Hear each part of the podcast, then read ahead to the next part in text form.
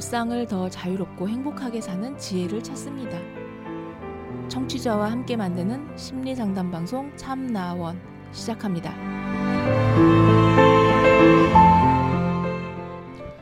안녕하세요. 심리 상담 방송 참나원 시즌 8 제 38화 오늘 두 번째 이야기입니다. 오늘 사연도 좀 짤막한데요. 제가 혼날 짓을 한 건가요? 점점점점 이런 제목인데요. 제가 12시에 과제를 하려고 딱 화장실 갔다가 나왔는데 아버지가 빨리 자라고 해서 과제해야 한다고 하니까 갑자기 혼내심 점점점. 그러면서 전기세 네가 안 내는데 왜 선풍기 틀고 바닥 뜨겁게 쓰냐고 뭐라 하시고 바보냐고 이러시고 사회생활 가능하냐고 하고 싶은 거 다 하고 이제 와서 왜 과제하냐고 이러시고 점점점 수능 때 밤 안 샌 녀석이 이제 와서 공부하겠다고 밤샌다고 뭐라 하고 과제하는 거 들어보니까 중요한 거 일도 없다고 뭐라 하셨어요. 점점점점 근데 아침에 잠을 자는 건 피부과 약이 독해서 그런 건데 그걸 알면서 뭐라 하셨죠. 점점점. 최근에는 정신과를 다니고 있었고 우울 장애인데 혼내셔서 점점점. 자해를 새벽에 좀 했어요. 점점점. 제가 쓰레긴 맞는데 병신도 맞는데 제가 이런 행동으로 지적을 받을 때마다 혼란이 와요. 점점점. 네. 이 사연입니다. 제가 일부러 점점점을 다 읽었어요. 그만큼 이 사연에는 점점점이 많이 있습니다.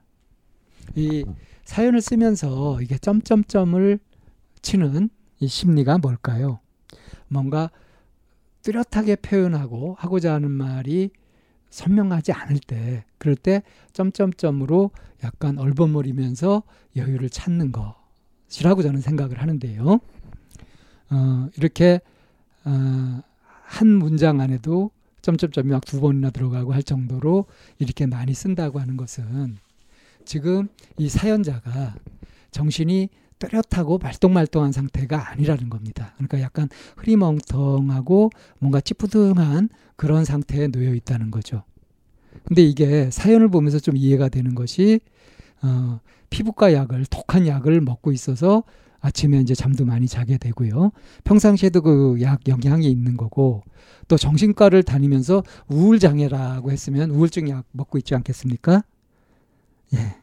이러니까 정신이 맑고 또렷한 상태가 아닐 수 있다는 거예요. 이거 사실 괴롭습니다. 묵직하고.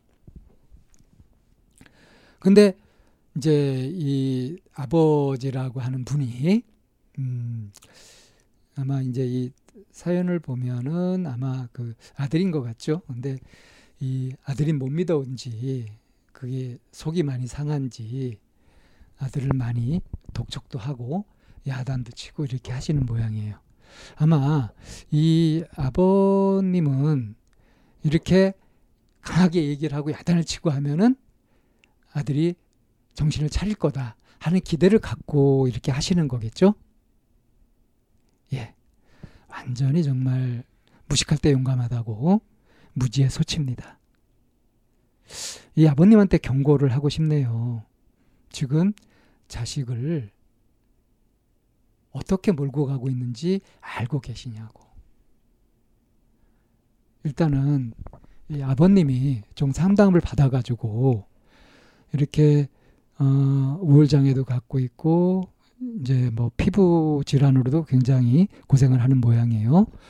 이런 이제 대학생이 된 어, 아들한테 어떻게 해야 되는지 어떻게 바라보고 어떤 식으로 대해줘야 되는지 교육을 좀 받으셔야 될 것 같습니다.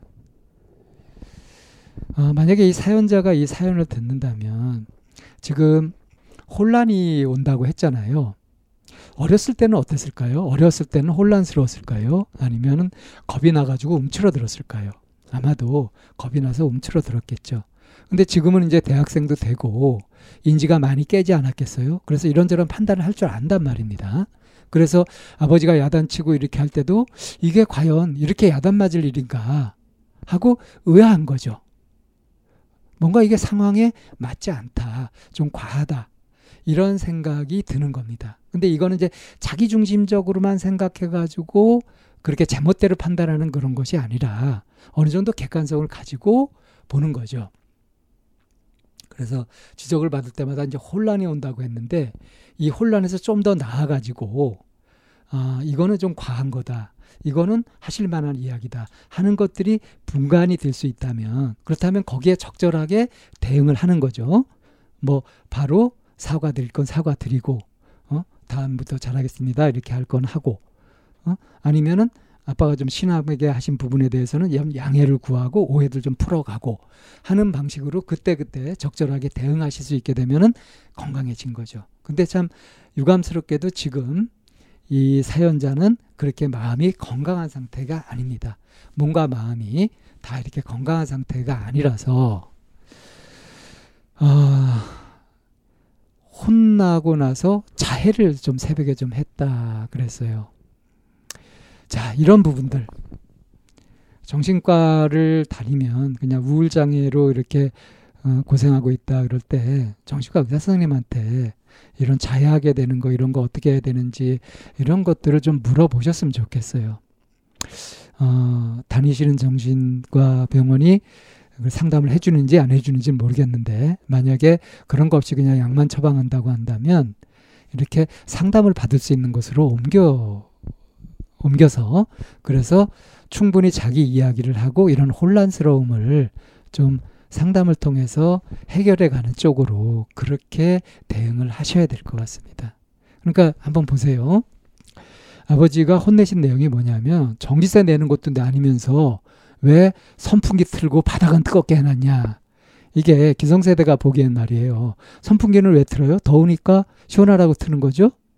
근데 그렇다면 바닥이 뜨겁다면은 이건 뭐예요? 바닥을 왜 뜨겁게 쓰냐? 그럼 이렇게 뜨겁게 해놓고 나서 선풍기 트는 게 이게 말이 되냐? 너 바보냐? 이렇게 얘기하는 거죠. 이래가지고 사회생활 하겠냐?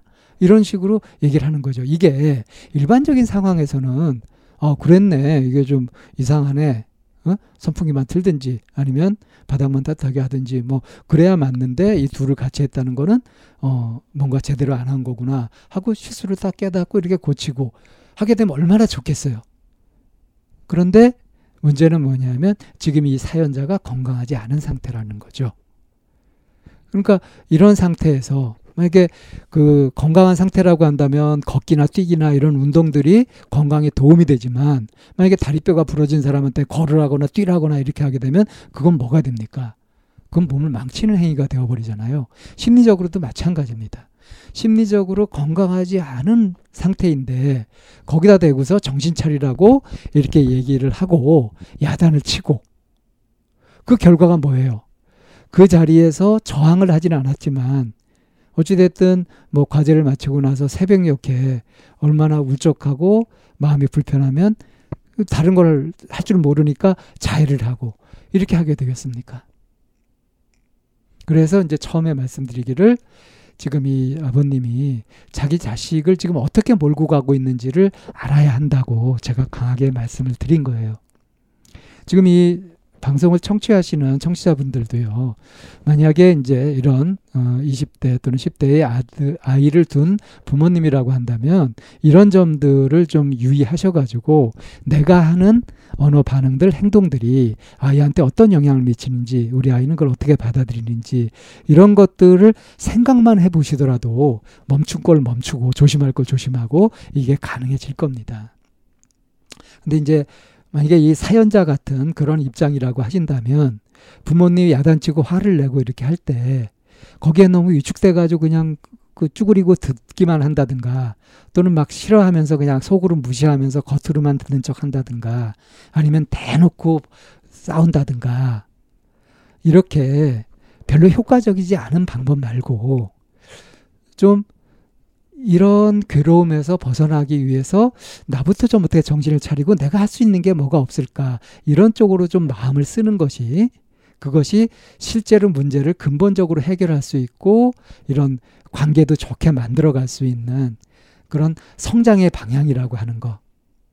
그리고 어, 앞으로 이제 사회에 진출해서 살아가고 이렇게 하려면 지금보다 더 공부도 하고 뭔가 능력도 키우고 하면서 그러면서 성인으로서 자기 책임을 져가면서 살아갈 준비를 해야 되지 않겠어요?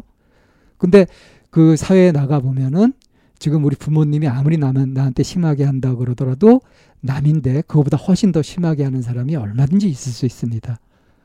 그래서 그런 것들을 대비하는 훈련을 한다고 생각해도 좋고요. 아무튼 어떤 일이 벌어지든 어떤 상황이 벌어지든 그것을 자기 탓이라고 하면서 자책을 하는 쪽으로 이렇게 가는 것도 문제고 그렇게 하는 쪽에 이렇게 반발심을 가지고 짜증을 내면서 화를 내거나 하면서 그냥 다투기만 하는 것도 문제거든요. 그러니까 원인을 자신한테서만 찾든가 상대한테만 돌린다든가 하는 것들.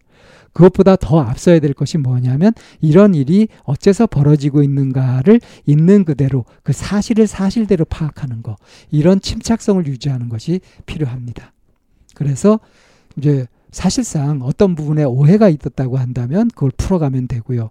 그리고 지금 이 사연자처럼 잠깐 자기가 깜빡하고 이걸 몰랐으면은 아 다음부터 조심하겠다고 이렇게 하면 될 수 있는 거거든요.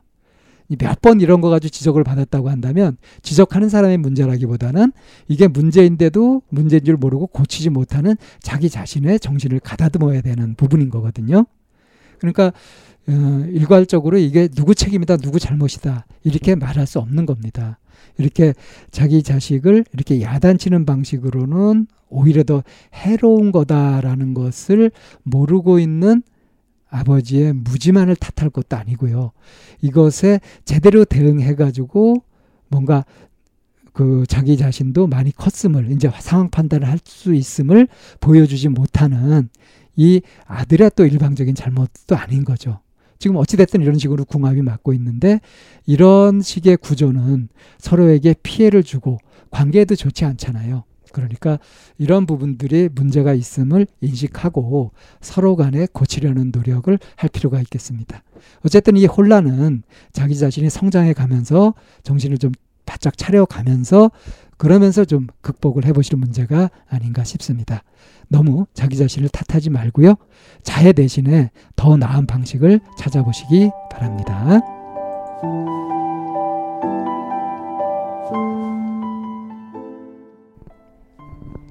참나원은 쌍방통행을 지향합니다. 청취자 여러분의 참여로 힘을 얻습니다. 팬딩으로 들어오시면 참나원을 후원하시거나 참여하실 수 있습니다. 방송 상담을 원하시는 분은 chamna-one 골뱅이 다음 점 넷으로 사연을 주시거나 02-763-3478로 전화를 주시면 됩니다. 참나원의 문은 늘 열려 있습니다.